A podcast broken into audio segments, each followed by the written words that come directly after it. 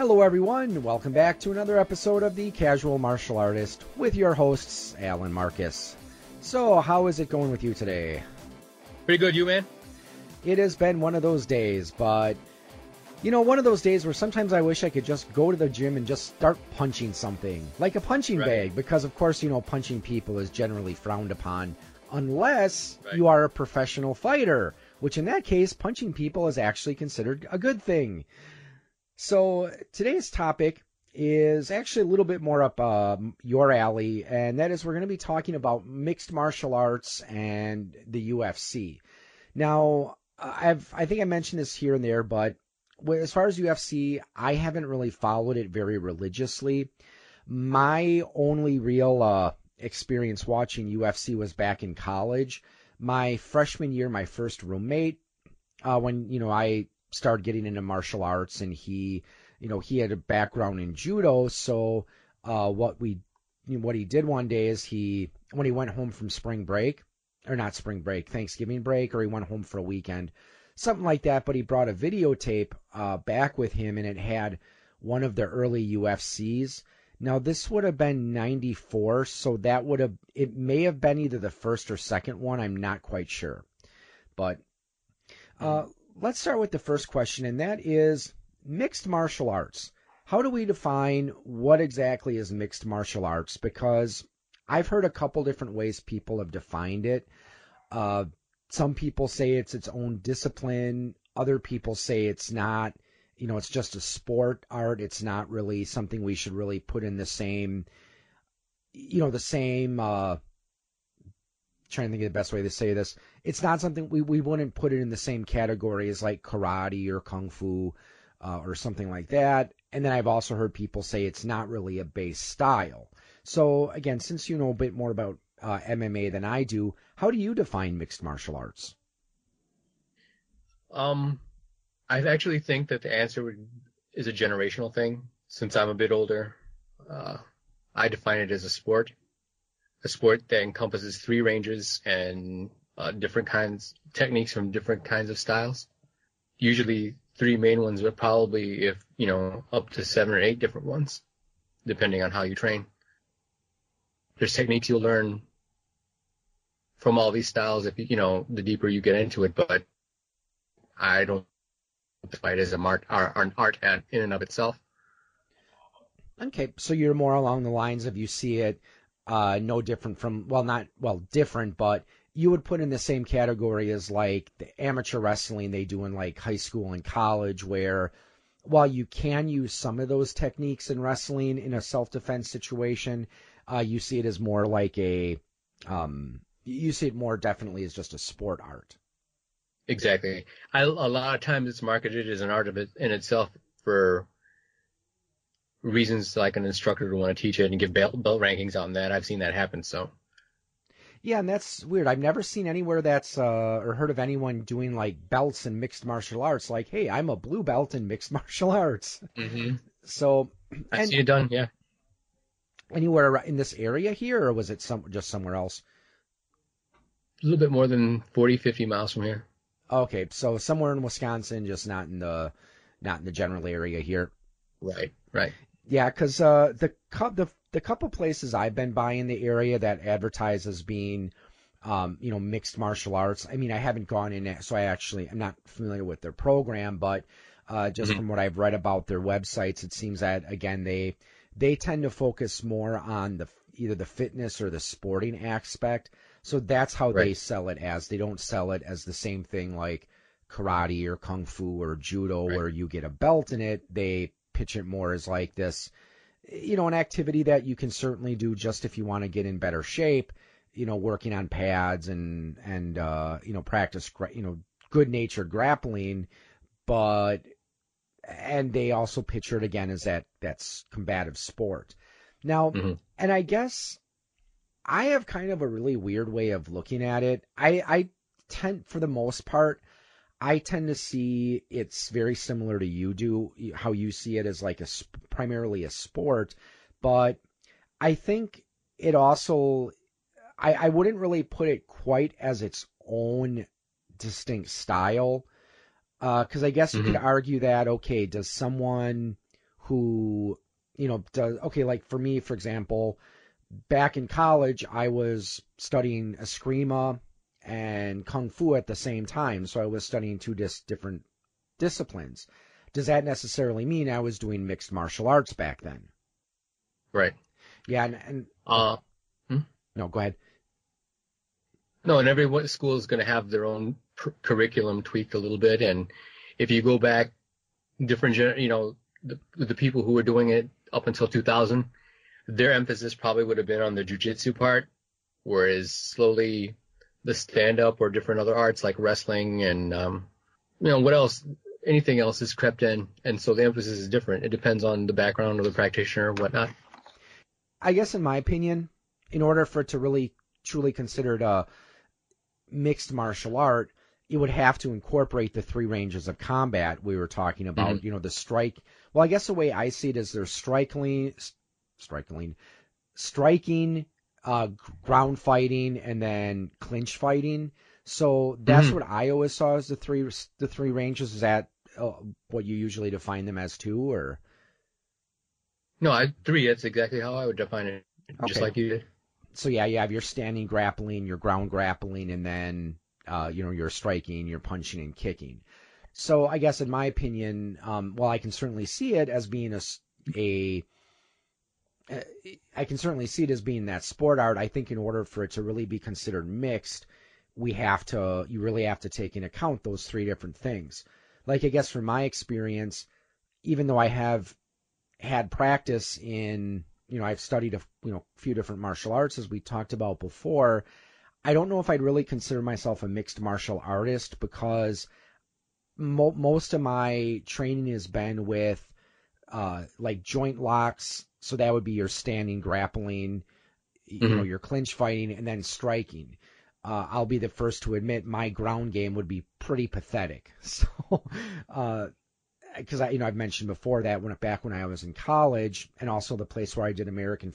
Well, back when I was in college, uh, there were some people I knew who did a little bit of grappling and worked out with them a little bit. And the place I did American freestyle karate, we didn't, uh, you know, we did some groundwork there, but not a lot. And as far as Kung Nu, you know, as I mentioned before, it does incorporate judo, but I, at my current level, I haven't gotten into the ground fighting aspects. Most of the stuff, judo stuff I've learned have been some throws and, and break falls. Okay, so now that we've talked a little bit about how we define what is a mixed martial art, we're going to take a look at a very brief, uh, simple history of it. Uh, we're not, you know, again, I know for one, I don't consider myself an expert on uh, the history of martial arts, but there are some places where we can see mixed martial arts taking root and how it's developed. So, what I was from an article I was reading, usually the first mixed martial art, or at least what a lot of people consider the first mixed martial art. Well, I don't know the best way to say this. Maybe what formed the foundation of it was an ancient Greek sport art called pankration. I think that's how it's pronounced. I don't know. Unless have you heard any different mm-hmm. pronunciations or No, that's the way I always, always heard it. yeah, which and the reason some people consider that the you know probably the forerunner of mixed martial arts is because it incorporated both the striking and grappling aspects. Right.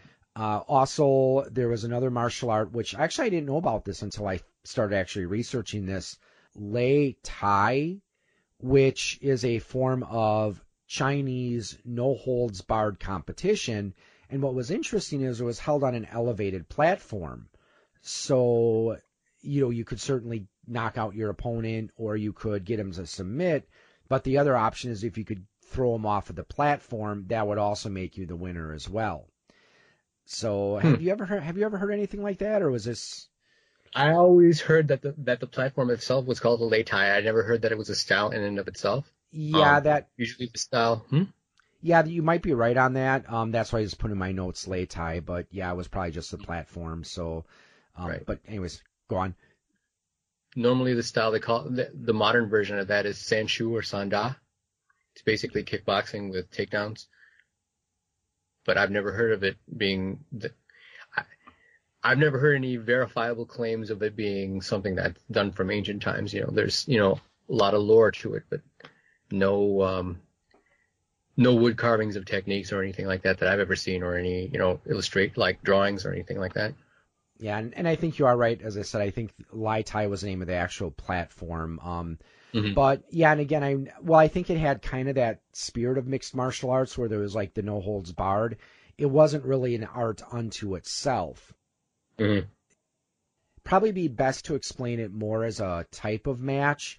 Kind of like, you know, in pro wrestling, you got your steel cage matches, you got your dog collar chain matches, uh, and scaffold matches, and just about every type of gimmick match you can think of. It would be more along Right. that lines. Uh, you know, so in theory, you could have someone who practiced uh, Tai Chi against someone who practiced Kung Fu or whatever, and that would be Lei Tai. So, well, the moving forward then into the 1800s, and this is again one of those martial arts I think you know a little bit more about than I do, and that is Savate, French kickboxing. You hear a lot of different stories about how it came about. Um, some people say it, it it ended up being a mix of street fighting and um, ballet dancing, actually, because some of the pirouette type kicks. Yeah, you've seen. I mean, some credible guys, real tough guys, have said this. So, and if you see the, uniforms they wear, they wear these like long kind of leotard kind of things. You know, it's one of the things people always cut it down for. But um, um basically practice. Say that to their face, right?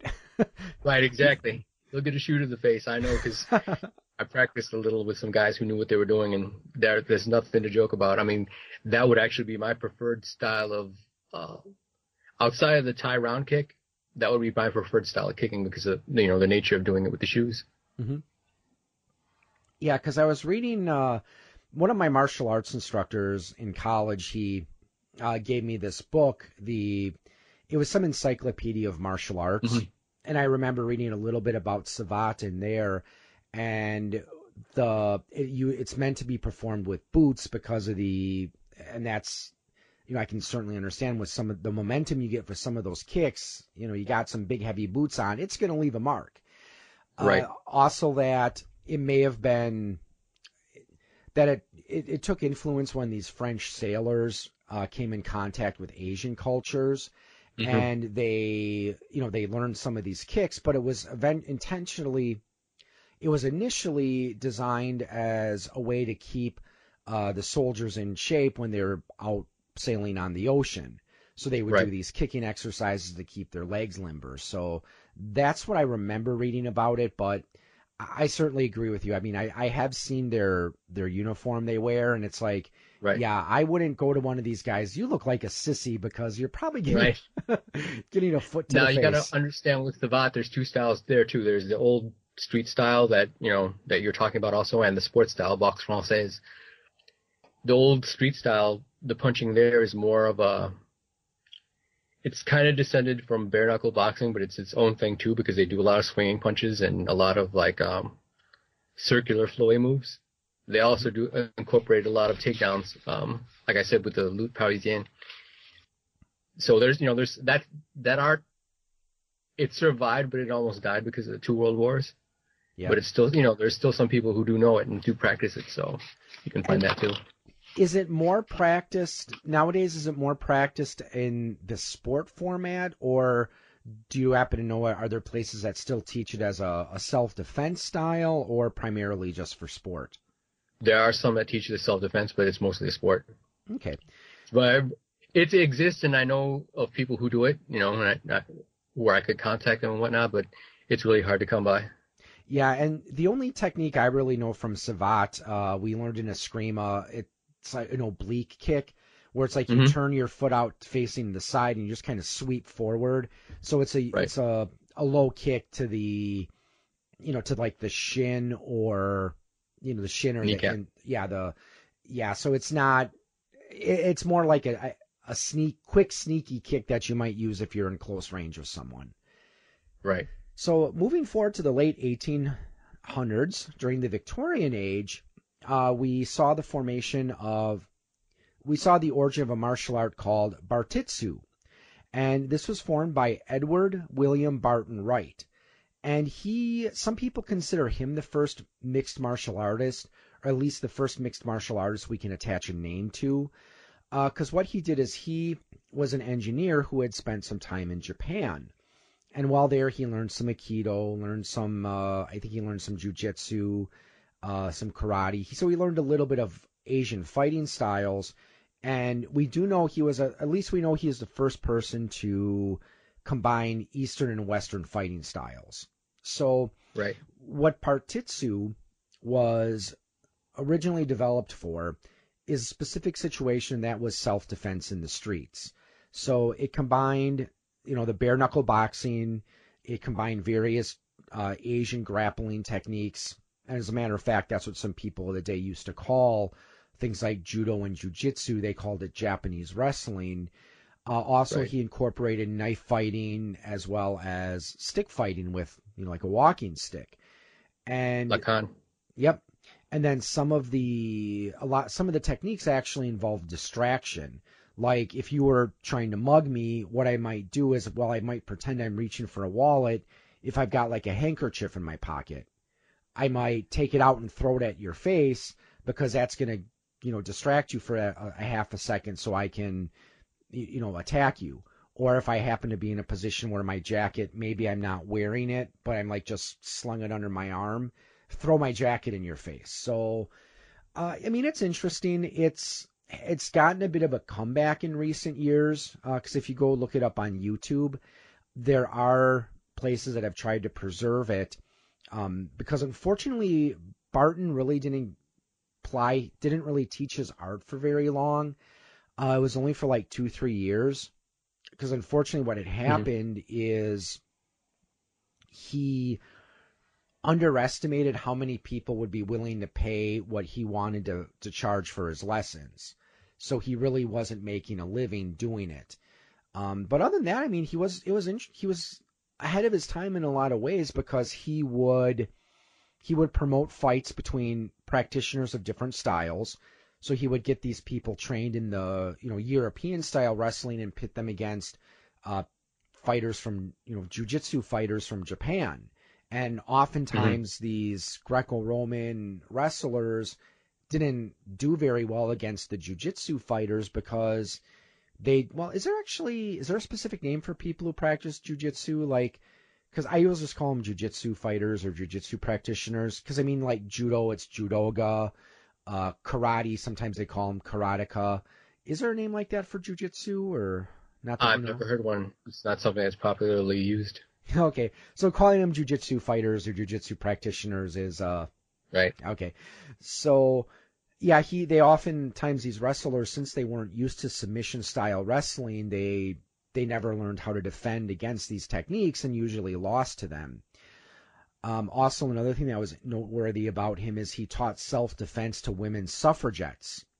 Uh, so, yeah, it's kind of a shame his art really didn't go very far, uh, and it would have been forgotten if it wasn't for, was it uh, the guy who wrote Sherlock? Sherlock's? Yeah, because uh, he had mentioned that uh, he had mentioned in a story that uh, that Sherlock Holmes was trained in this art, though he called it Baritsu instead of Bartitsu.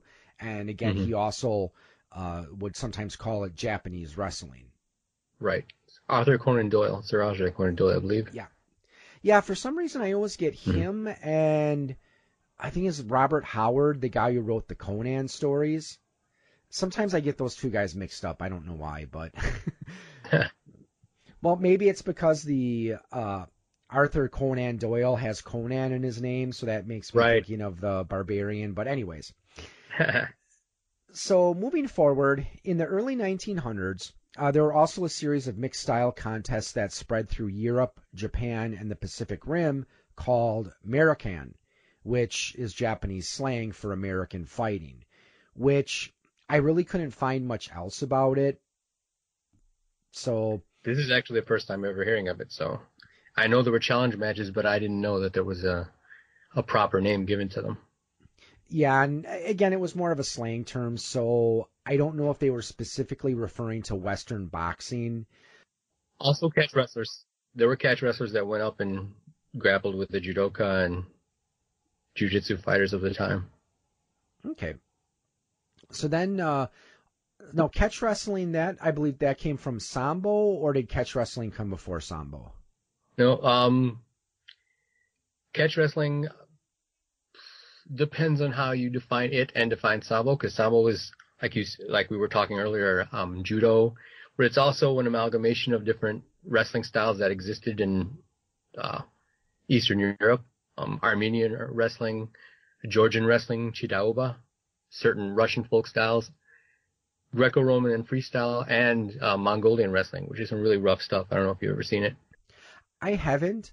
Yeah, because actually I've always wondered what's some of the differences between stuff. Because I hear people, I mean, usually I hear people talk about folk wrestling and Greco-Roman. But I mean, mm-hmm. do you happen to know what's the difference between different styles of wrestling? Is it just different like rule sets or well, with Greco-Roman, you can only take someone down above it with holding them above the waist, whereas folk wrestling, the kind we did in high school, you can, you know, the leg takedowns exist also. Okay. So yeah, you can't then, do that in Greco. Yeah, and then I think some of the styles of folk wrestling, they're more developed for just uh, sport competition or sport purposes. One that comes to mind for me is a Nordic style of wrestling called Glima, which mm-hmm. it's strictly meant for uh, sporting competition what they would right. do is they'd have these belt like harnesses that they would wear.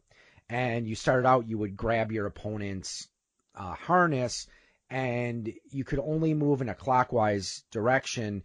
And the, you know, the goal was to take down your opponent, you know, lifting them and throwing them with the belts. So, right. uh, yeah, stuff like that. Obviously, not really intended for combat, more as a uh, as a as a form of competition. Right. I was gonna say, so that's how with some, well, catch wrestling was its own thing. Um, different styles of wrestling that formulated and started in England, came to the States, and then, you know, American wrestlers would go all over the world and face challenge matches. So that's how that worked out. Okay. So was catch wrestling primarily just grappling, or were they allowed to strike as well? Primarily grappling they still had to follow the sports rules of professional wrestling back in the day and amateur wrestling. So pretty similar to the rules that you'd see now in professional wrestling, but you know, they they went down for real and sometimes there was gentlemen's agreements not to do any, you know, any striking or anything underhanded like that. You know, they wanted to see who the better grappler was. Well, moving into the 1920s, in Brazil, they had Vale Tudo, which means anything goes. So this was a no holds barred style of fighting.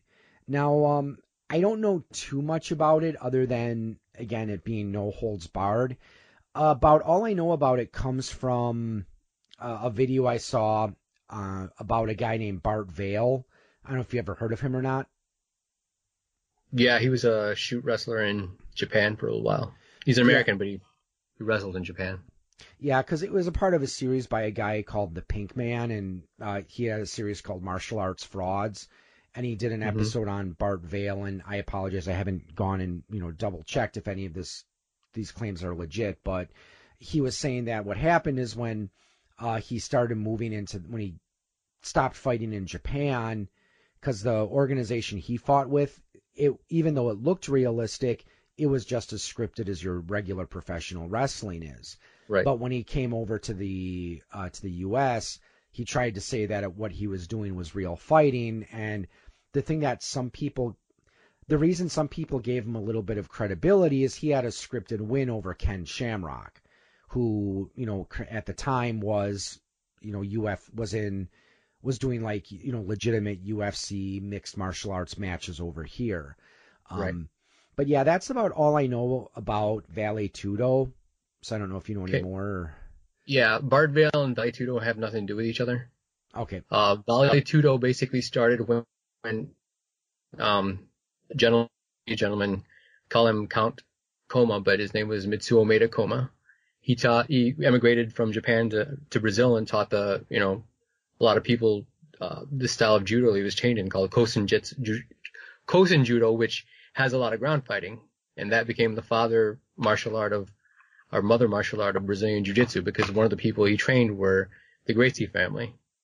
And so they trained together, modified it a little bit to adapt to their different body types and that's what eventually evolved into Brazilian Jiu-Jitsu.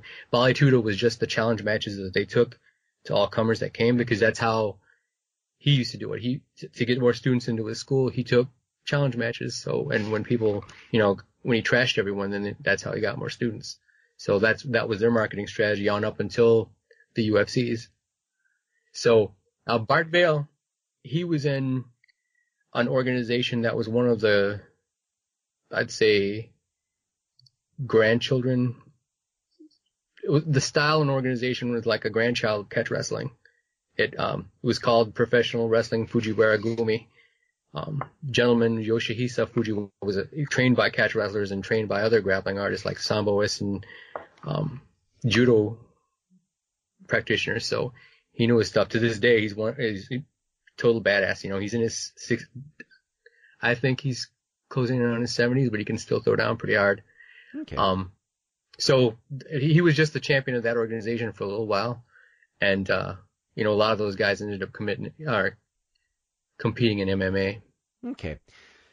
Okay, so moving to 1936, uh, we had boxer Kingfish Levinsky and catch wrestler Ray Steele. So this was uh, one of the this was considered one of the earliest cross style fights, which according to my research, uh, Steele won in about 35 seconds. So the uh, catch wrestler actually beat the boxer. So like I say, generally boxers don't know much. Once you get them off their feet and close, or close the gap with them, they normally don't know much, you know, how to take care of themselves.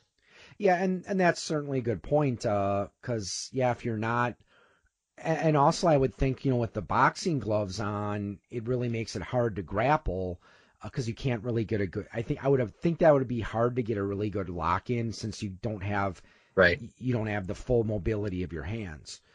Right. So and remember the boxing bare knuckle style boxing incorporated grappling.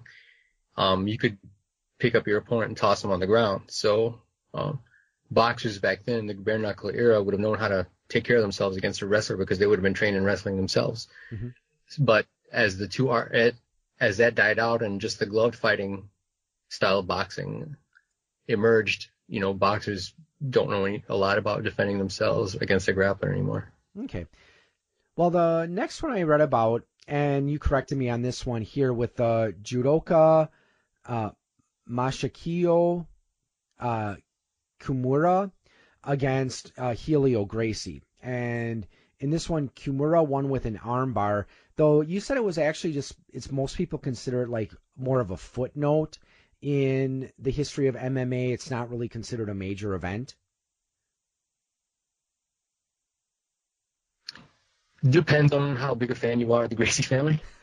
you know, it was a major event. Okay, so like the challenge matches that I told you about, um, Gracie defeated one of Kimura's students, and Kimura took that as an honor. Uh, you know, he had to avenge his honor because he was a big deal in Japan at the time. So that's why he came over and uh, fought Helio Gracie. But the match lasted, I think, like two hours or something like that. And he was so impressed with Gracie that, you know, he gave him most of the praise anyway because he was probably 120, 130 pounds soaking wet, whereas Kimura was this big, stocky dude. You know, he was short, but he was like, I think, 200 pounds full of muscle, if I'm not rem- if I'm remembering right. But I don't know. It, it depends on you know what your slant is on the history of MMA. Me to me, it's was an important fight, but it wasn't like the important fight. I mean, it just something that helped the development along. Okay. 1963 uh, saw judoka Gene LeBell against boxer Milo Savage, and this was the considered the first televised mixed style fight in North America. And mm-hmm. this one, LeBell won with a rear naked choke.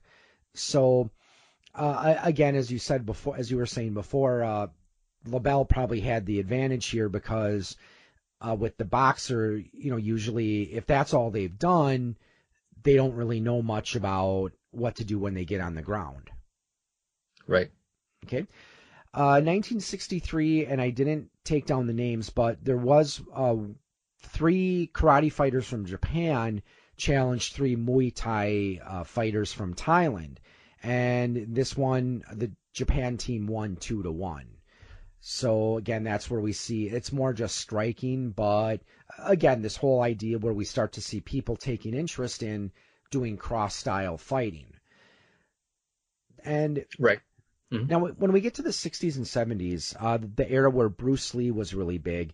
Now, he, people who, a lot of people like to consider Bruce Lee the spiritual father of mixed martial arts. And he, this is around the time he was doing his Jeet Kune Do. And in Lee's words, the best fighter is not a boxer, karate, or judo man. The best fighter is someone who can adapt to any style, to be formless, to adopt an individual's own style, and not following the system of styles. So I know you've uh, read a little bit about Jeet Kune Do, correct? hmm Okay. And because I have the book, The Tao of Jeet Kune Do, but I haven't really uh, read too much into it. I mean, I paged through it, but I haven't had a chance to like just read it cover to cover. Right. It was my primer in learning how to box, actually. Okay. Yeah, and uh, another one of his famous quotes that I always liked, um, he often talked about water and how, you know, water is formless and you pour it into a cup, it becomes the cup. You pour it into a, a, a kettle, it becomes the kettle.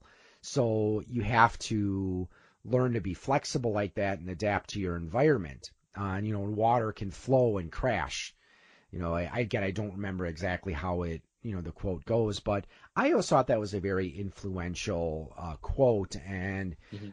that's one of the things I did like about the philosophy that Bruce Lee was taking, because I think at this time, uh, now I, if I'm not mistaken, at this time, the the primary the major Asian fighting styles you saw in the U.S. were usually karate or judo. Uh, you didn't see as much of the other styles. Um, I mean, I don't think kung fu was really as widespread back then. As far as I recall, and again, I I'll have to research this further because I don't know if this is entirely uh, folk, if this is entirely true or, or only partly true. But uh, when some of these Asian martial arts came to the U.S., generally through uh, the West Coast, because you had Asian workers coming in um, to work on mining or or on farms, they weren't since they were sometimes treated as second class citizens. They weren't always open to the idea of teaching Westerners their fighting styles. Uh, so the it was ve- in the case of uh, Chinese martial artists, it was very it was rare for a while to find one that would teach Westerners their arts. Uh, I know Eskrima also went through the same thing because when I first started Eskrima, my instructor had a packet he created for us, and it was talking about Angel Cabales. hmm I think that's how you pronounce his last name. But he was, uh, again, he was one of those exceptions back then where uh, he was teaching Eskrima to non-Filipinos. And, you know, that made some people, uh, you know, upset at him. But, Right. you know, eventually these arts did start to take hold. And, I mean, even if Bruce Lee's not the first person to really truly be considered a mixed martial artist, I can understand with his philosophies, he he definitely had an influence, even if he wasn't the first person to do it. Exactly. Okay, 1976. This is the year we saw Muhammad Ali versus Antonio Inoki, with the fight ending in a draw and Ali suffering some damage to his legs. Now, I the other day I went to YouTube and looked up the video, and now you said you hadn't seen the video, you just saw some pictures from it. And clips. Yeah. Yeah. I think I made it to like round two or three maybe, and it's like this is boring. Because you know you put it that uh, when we were talking about it before, you're like, yeah, it's basically just most of it was uh, Inoki doing the Brazilian butt scoot around the ring while Muhammad Ali was trying to do something. Right. Like I said, um, I always wonder. I've never understood exactly what the rules were for that match. Um, and plus that it's like, like I told you, I've seen other boxers in the modern era um, go up to Japan and get trashed in some organ in different competitions. Roberto Duran, Matthew Saad Muhammad, and Trevor Berbick. I mean, they absolutely didn't take long for them to get tooled. So I'm wondering if someone told him to go out there and, and not, you know, take Ali out right away. You know, because remember, this was a boxer in his prime would have trouble against, uh, you know, a guy with Inoki skills. Forget about Ali being past his prime, which he was way past his prime by this time, and and they would have had a hard time getting another American boxer to come over and you know face one of them if if he got trashed. If you know the best, the the greatest got trashed right away. So Yeah. it, for, from a pure money making standpoint, you know, just. But then again, Inoki didn't want to get knocked out himself, so he, you know, Well, I'm not exactly sure what was going on there. can you blame him? I mean, would you want to get in a fist fight with Muhammad Ali? No, but if I was had his skills, I'd probably be confident enough that I could close in and take him Yeah. down. And as far as I know, I don't think they had a specific rule set other than your standard like no kicks to the groin or gouging the eyes type stuff. Um, and the reason Mhm. that uh, they a lot of people think that the fight went the way it did is neither one would engage the other in their st- in their style, which as you discussed, you know, Inoki probably didn't think that he would be able to win in a punching match with with uh, Ali. So that's why he spent most of it on the ground kicking because he was trying to goad Ali into getting on the ground with him. And again, Ali probably realized that he wouldn't be able to properly grapple with, you know, glo- the, the the boxing gloves on. And I mean, I don't know how much grappling Ali knew, but again, if he he probably realized that if he went down to the ground, Inoki probably would have, uh, you know, probably would have ended the fight. And I don't Right. know about you, but if I was in attendance at that match, I probably would have asked for a refund. Yep. Because Exactly. I mean it. Yeah, I mean I. It was least, boring. It was a joke. Yeah, yeah. Yeah, and I can at least give Ali a little credit from what I did watch of it. He looked like he tried to make a show of it, but then again, I understand that's what Ali did. He was known for his snappy patter and, Right. um, you know, really, I, I almost want to say kind of goofing around a little bit because he Right. kind of did that with in this match, and I don't know if he would, uh, if he was doing that intentionally or, but like there are times where he was kicking and if Ali had like got back far enough, he would do this like little shuffle or something. So Right. you know, it was trying to it looked like he was trying to taunt him. But Right. yeah, I mean, I don't mind watching it on YouTube, but if I was in attendance there, I probably would have asked for a refund. Right. Or at least hopefully there was enough other fights on the card to make it worth it. I mean, I don't know if there were other fighters or if it was just uh you know, or if it was just um, you know, Ali versus Inoki that night. Exactly. So, okay, moving on. In 1985, Shooto forms, and this was formed by a wrestler, Satoru uh, Sayama, hmm and it has its roots in a form of of shoot wrestling that was popular in Japan, and again, it used those realistic looking techniques. hmm Okay, now Sayama, he comes out of that same class where, okay, the style that Shooto came out of, that he was a part of at first, that was the same organization, more or less, that Bart Vale came out of. You can trace the lineage of people who trained, you know, from Inoki to this gentleman named um, uh, Fujinami, then to Fuji, uh, Mr. Fujiwara, and then who then trained um, um, Akira Maeda, who did Rings Fighting Network, which is a was kind of like Shooto, to Suzuki and Funaki, who did Pancrase, which is what Ken Shamrock, you know, where he cut his teeth learning mixed martial arts. So it wasn't just Sayama; it was a, a bunch of guys who tried to make things more realistic, and um, that's how they, you know, transitioned into mixed martial arts. Yeah, because a friend of mine read one of the biographies uh, written by Mick Foley, Mm-hmm. and uh, you know who in wrestling he did man, you know, Mankind, Dude Love, and Cactus Jack. Right. Uh, those were his main, um, you know, personas that he had, and it was interesting. I mean, uh, apparently, it, he was saying that usually there's like three types of wrestling holds. There's ones that look like they hurt, but they don't. There's ones that don't look like they hurt, and they don't. And then there's ones that don't look like they hurt, but they hurt like hell.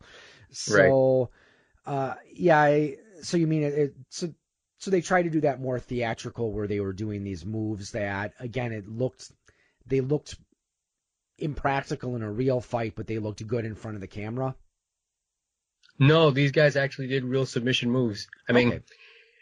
the the that's winner the background. knew. Uh, that's the background that uh, Sayama came from, correct?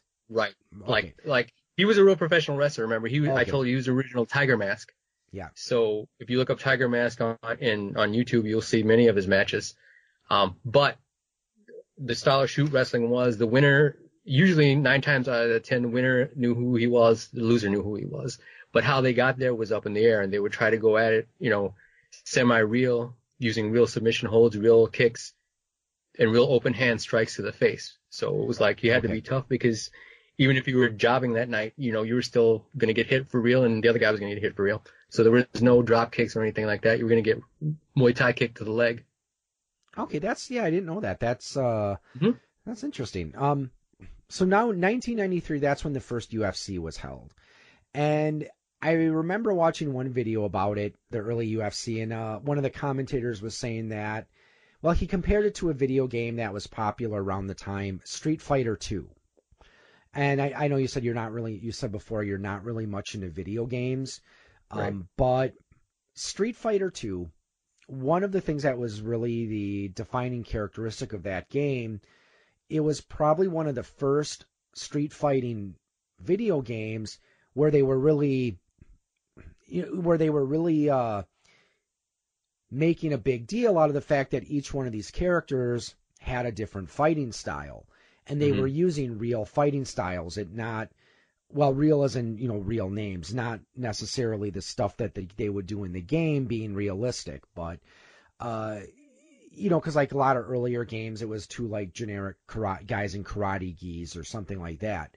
But like in Street Fighter 2, you know, you had Ken and Ryu who were Shotokan karate. Uh, you had Chun Li, who was wushu. Uh, you had E Honda, which was a sumo wrestler, uh, and and so on. And one commentator was saying that the UFC, the reason people were excited about it, it would be like Street Fighter 2 in real life, because the original purpose of UFC was to see whose art was truly the best. So right. it would be like, okay, now we're going to watch a jiu-jitsu practitioner fight against a kung fu guy. And next we're going to watch a karate fighter go against a judoka. So the original purpose of these competitions was to see how these different styles would fare against each other. And that's right. the one where uh, Royce Gracie ended up pretty much showing the world that Brazilian Jiu-Jitsu and how effective it can be in in, in competition. Exactly. Um, it wasn't until I guess the wrestlers started coming in, you know, from my observation that the wrestlers started coming in that where you got to be, it started evolving into more of a mixed martial arts. That and rule changes, because remember they, the original format, um, from Brazil had no time limit. That's how the challenge matches were done.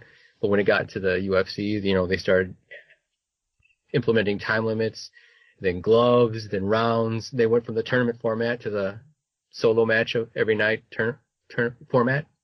So it, as the rules evolved and as the styles have evolved, that's what I think uh, gives you what this the format you have today.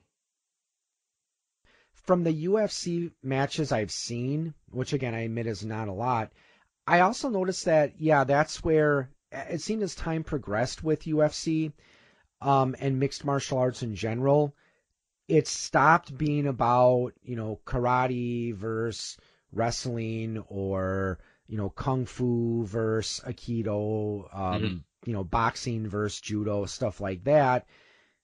And that's when they, it started becoming just mixed martial arts because you started to see the the athletes involved in this sport incorporating you know, the different right. styles. So it wasn't just I'm going in as a karate fighter, I'm going in as a kung fu fighter, I'm going in as a jujitsu fighter.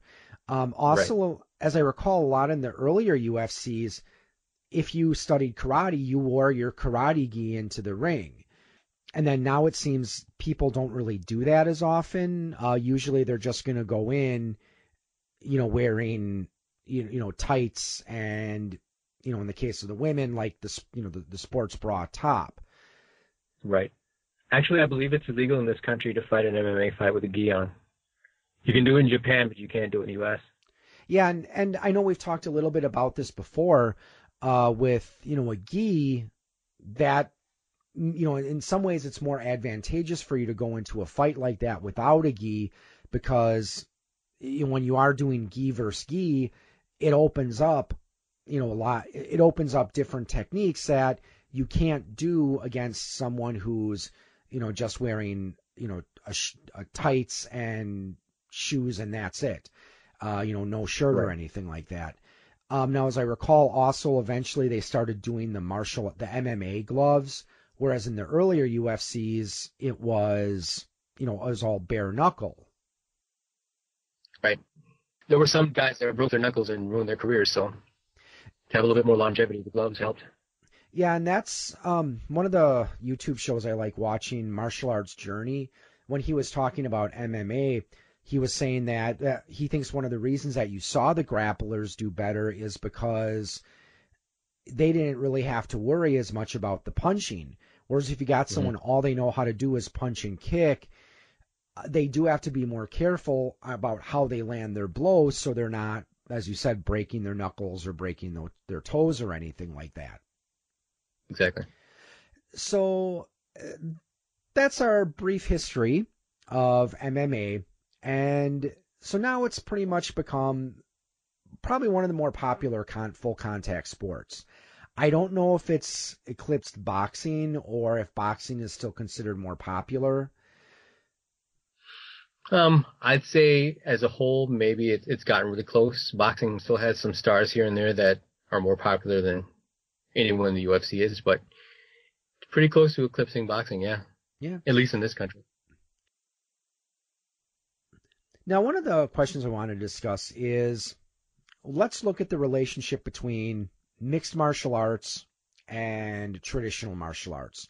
And we talked about, we touched on this a little bit in our last episode Are traditional martial arts still relevant?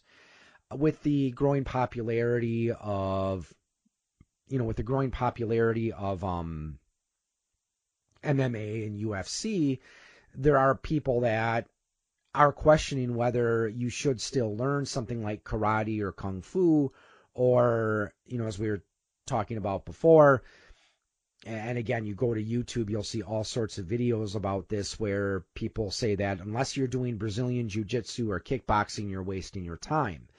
So, in your opinion, what do you think are some of the positive? Well, let's start with the positive. What do you think are some of the positive effects that MMA has had on traditional martial arts? I think it's exposed some of the techniques and training methods that are outdated. And I agree with you on that. Um, I think if anything, it's helped show, and this is again, this is more impacting towards me because my primary martial arts background has been striking arts, where again mm-hmm. you've had a bit, you've had a, uh, more striking and grappling it's really I think it's really enlightened those of us who did things like karate, kung fu, and taekwondo because it made us realize that just learning how to punch and kick might not always be enough. And again, it goes back to what Bruce Lee was saying how the best fighter is one who can adapt adapt to any style and anything that's thrown against him. So that's one thing that I think it's done positive for traditional martial arts. It made us realize that we can't just pigeonhole ourselves into just striking or just clinching or just grappling. We have to know how to do, you know, if we want to be a really effective fighter, we really should learn a little bit about all three, you know, ranges of fighting. What about negative? I think it's brought in. I don't want to get beeped off for saying, you know, for how I describe it, but just uh, the negative attitude element. I don't like that. The whole um, machismo kind of thing. You know, it, it's kind of off-putting. It's why one of the reasons I stopped watching it. You know, it's it just attracts a bad element. I would never go to see a show like that live because then you get audience members who start drinking and thinking they're one of those guys, and you know, yeah, end up having to go to jail for the night because you took out one of those, you know, cats for mouthing off on you. So I don't want to. Yeah. I wouldn't put subject myself to that.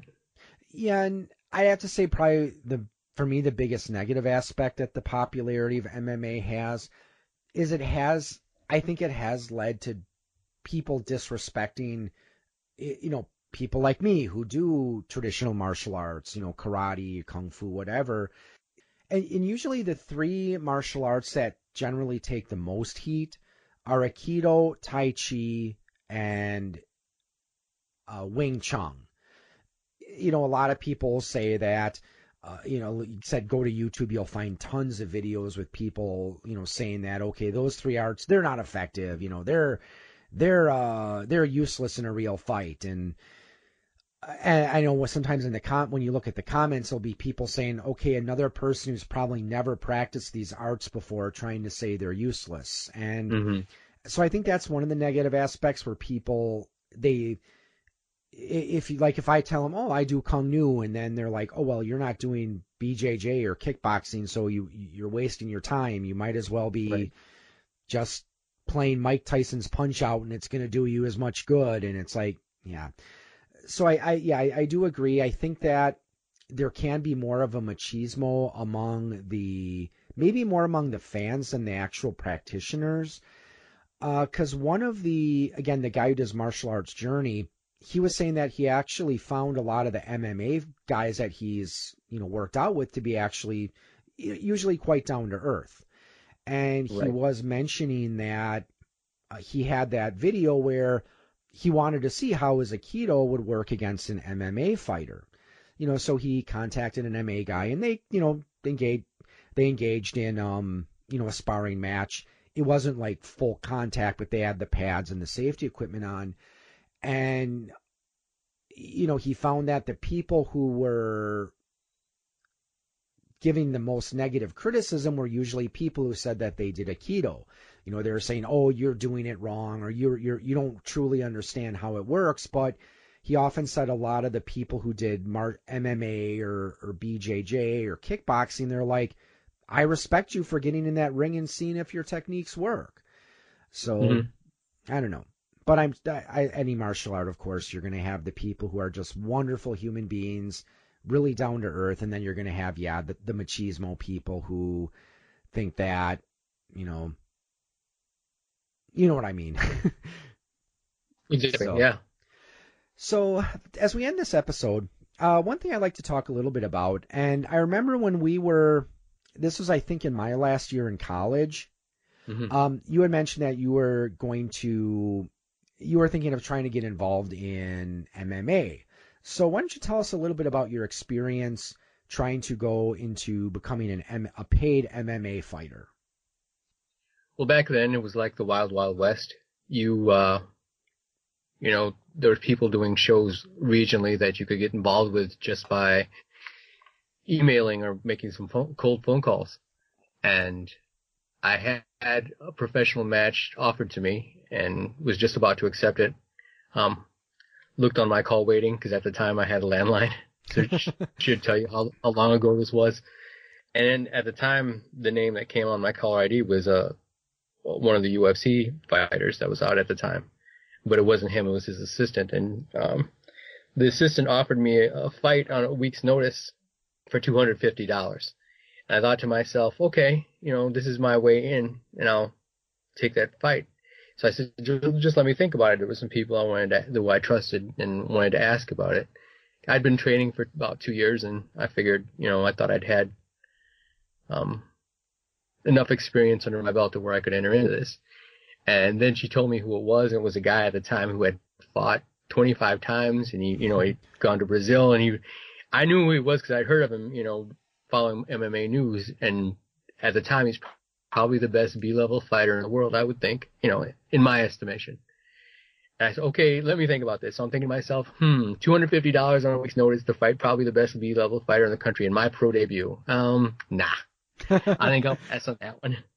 And the irony is, um, one of my best friends gentleman that I've known since '96, and he used to train with a lot of MMA fighters like Jeremy Horn and whatnot in the Midwest area. Uh, we were talking one night about two years ago, and I told him the story about the fighter that I was they tried to match me against, and he goes, "Are you kidding me?" I go, "No." He goes, "They, I, they tried to offer me a fight with him one time too," and I'm like, "Really?" And you know, we started comparing notes, and he, he you know, he he told the guys to go f themselves as soon as they mentioned the name of the guy. I didn't go that far. I just said, you know what? No, not for my pro debut. But I think we're probably the only Midwest fighters that didn't fight that guy because he fought just about everyone who fought in the, you know, in this Midwest area. Did he have yeah. a? Did he have a really good record, or was he? Um, I mean, how was his win loss record at the time? Was he, you know, was he usually winning his matches, or was he usually on the losing end? He was, um, like I said, probably the best at the time, best B level fighter. He was uh, when I they matched me against him, he was like 20 wins, three losses, and two draws, or something like that. And now he had a most he had a winning record at his retirement. I think he fought probably 60 times, and maybe lost. Most of his losses came at the end of his career. I think he lost like 12, 13 times, but almost all at the end. So you know, and what surprised me is how you're saying how little they would offer for it. Now, granted, I, I realize, you know, they're not going to pay you millions of dollars, but I mean, it's like 250 bucks. It's like, I mean, granted, okay, how long would a match have gone? You know, probably just a couple of minutes. So, yeah, maybe you're getting, okay, it's good for, you know, if you consider it like hourly rate, you know, you're doing pretty good there, but it's like, I mean, you're putting yourself on the line there. And let's right. face it, in MMA, there is a real possibility of getting hurt.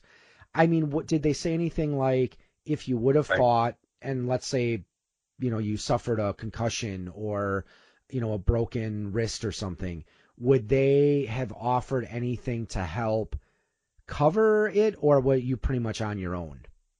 Nope, that was all on you. Any injuries sustained were all on you. Yeah, I'm pretty sure with like the smaller regional organizations, it's pretty much the same thing. You know, it's to you, you know, hopefully you have good insurance, which I didn't even have at the time, so it would have been doubly dangerous for me. So that's why I decided, nah, I'll just. I was I had gotten married anyway, which pretty much kneecapped my MMA aspirations. So. So looking back, do you ever wish that you maybe did take the chance and you did decide to do the fight, or do you think you're pretty you're probably better off not uh, having said no to that opportunity? I regretted it for many years, but I've um, I'm into a few things right now where I'm lucky I didn't get into that business. And it's like any other business, you know, promoters are more crooked than a barrel of snakes. You know, they their job is to make themselves money, not to pay the fighter money. So they'll try to nickel and dime the fighter for anything they can. So it's just how the business goes. And not only that, everyone, I'd say I, there've only been two top 10 fighters I've ever known of that I didn't suspect of taking steroids. Uh, Fedor Emelianenko and BJ Penn. Otherwise, I've suspected just about every other top, top 30, top 40 MMA fighter to have been on gear in some way or another. This is just my speculation. Okay. I'm not saying I know it for fact, but I know I was offered steroids twice, and I hadn't even made it a pro debut yet. You know, so you know, take that for what it's worth. Yeah, yeah, and I mean, I think it's it's certainly interesting, but yeah, it, uh, and I, I think you were saying though, it's like usually Japan, it, they'll offer you a bit more for a, a fight. Yeah, um, I tried to get into the Pancrase organization, the organization that uh, Ken Shamrock he once he started with um, Suzuki and Funaki, and um, they were offering at the time for nobody's, you know, you could make fifteen hundred bucks a fight and travel over to Japan and you know get your name out there. So that was a little bit more money, still not a whole lot. The question is, though, what did they have paid for the travel expenses, or was that again yeah. was that on you? Okay. No, no, they they sent even the the little organization I almost fought in um, for the 250 bucks. They were going to pay my travel expenses, hotel expenses too, so that they did cover. But um, in but Japan, no, you're treated pretty much like a king back then. You know, if you were fighting on a card because well, they know how to treat a fighter. Well, that's cool, and I mean it's interesting. I mean, I it makes you wonder what it's like for the people who are in the big leagues. Um, you know, how much, I mean, I don't know how much they usually make per fight, but I mean, then again, when you've got some of the, I mean, I don't know who's, who's hot right now in the, in the UFC, but, uh, they probably command a big, probably a little bit more than $250 for a fight. right. Their purses so. are sometimes a million dollars. So also, um, the way I was trying to enter it, if a guy were to do that nowadays, they kind of get, and, and you know, you end up losing because you take so many fights on like a few days notice or whatnot. You end up getting a rep as, you know, basically being the MMA equivalent of a jobber. So, you know, I didn't want that for myself. I wanted to have a legit career, you know, manage it the right way, even if it was my, myself, me handling myself, I would have, you know, want that kind of situation. Yeah, and yeah, of course, that's another thing you got to think of. If it's just like uh, something you do every now and then, I mean, if you've got a full time job that's you know paying your bills, you still have to kind of think, okay, well, what if they're going to schedule me to fight on a day I have to work, and if I can't get off, then it's like, well, right. do I do a no show and you know, do I do a no show and you know risk my martial arts career, or uh, you know, but keep my regular day job, or do I risk losing my regular steady income, you know, just for one night, which may right. or may not translate to another fight? And as you know, we discussed, it's like, yeah, you could very well get hurt during that. And of course, if you did get hurt in the ring, then how is that going to impact your day job? So exactly. So it's not all as uh, as glamorous as people probably like to make it out to be, huh? Right. You know, 250 bucks a pop. I mean, and back those back then in a regional show that was pretty standard. I don't know what the purses are like now, but you know, when you first started in the business, you were really hurting for money. If that's, I, I remember one guy in one of the earlier shows. I don't know if it was the UFC or what, but he was talking about how you know this is the way I feed my family. And I'm thinking to myself, your family must be pretty skinny if you're feeding them off what you're making there, because back then the UFC only paid like 1500 bucks a pop. So. Yeah, and it's not like you're going to be fighting every single week, and you know you're not going to be fighting. Well, okay, so if they're paying you 1500 a week, I mean, let's see math is hard. Uh, calculator, what is okay? So if you did a fight a week for fifteen hundred dollars, okay, so seven well seventy eight thousand. I'm sure in most places that's a pretty good wage. mm-hmm. So, well, uh, any before we end today, do you have any words of advice for anyone out there who is thinking that they want to be an MMA fighter and who maybe does want to try to get involved in it? Um, go to a legit school um, make some legit connections and get yourself a, a manager that's not gonna put you in front of a train. yeah, exactly, and put you in front of a freight train just to get a paycheck. I mean, because boxing's like that, MMA can be like that, and you know, you're going to have to live a life after your career's over. So you know, you got to make sure you're not permanently injured either by the if with from someone offering you gear, you know, steroids and whatnot, or by someone putting you in a fight you're not ready for, or you know, making you fight when you're not 100%. Like you could be, have a, a bad flu or something and come in like 75%. Well, sometimes that's not going to cut it. You're going to get hurt that night. And then what? You know, you, once you retire, your brains are all going to be all scrambled. That's something I didn't want for myself because, um, not so much MMA, but boxing, a lot of my heroes, you know, ended up, um, brain damaged and broken, you know, sometimes living off the streets. I didn't want that for myself. So oh, that's yeah. why I didn't pursue either of those careers as much as I would have liked. Yeah, and even in professional wrestling too. I mean, uh, you remember Chris Benoit? Mm-hmm. How you know a few years ago he you know he killed him he killed he killed his wife and son and then killed himself and some people did think it was brain damage because you know his finishing move one of his finishing moves was his diving headbutt off the top rope and but yeah that right. is a you know that is certainly a good point so yeah and even those guys, I mean, it's funny you should mention professional wrestling, and maybe we'll talk about that more when we do our wrestling um, segment. But a lot of those cats, uh, when I used to go to shows live in Texas when I lived there when I was little, um, you'd see a lot of the old timers wrestling on the undercard off TV, and you know, in the very beginning of the uh, show, and you know, you just felt bad for them because those cats, they were, you know, probably really good at one point in their career, but they were jobbers at that time because their bodies had broken down so much. Yeah. You know, and the matches lasted what two, three minutes. Yeah, they were in true. there just for basically for lunch money. Yeah. Yeah. well, I I don't have, I don't know about you, but I don't really think I have anything more to say about this topic for now. So I I mean I think it is interesting to see how MMA has changed, and mm-hmm. you know again as both of us are in agreement, you know it, it's had some positive impacts on we we think it's had both positive and negative impacts on traditional martial arts, which you know again we discussed a little bit in the last episode, but. Mhm. Well, for that said, I'd like to thank you all for listening and keep those kicks above the belt and below the face. Check out the guys over at Eclectic Media Project. They bring you podcasts such as Musically Challenged. Whose podcast is it anyway? Want to hear something interesting? And their newest podcast, Page 3.14 News. Check them out on Podbean and iTunes at Eclectic Media Project, on their website at www.eclecticmediaproject.com. Check them out as they are the home with a little something for almost everyone.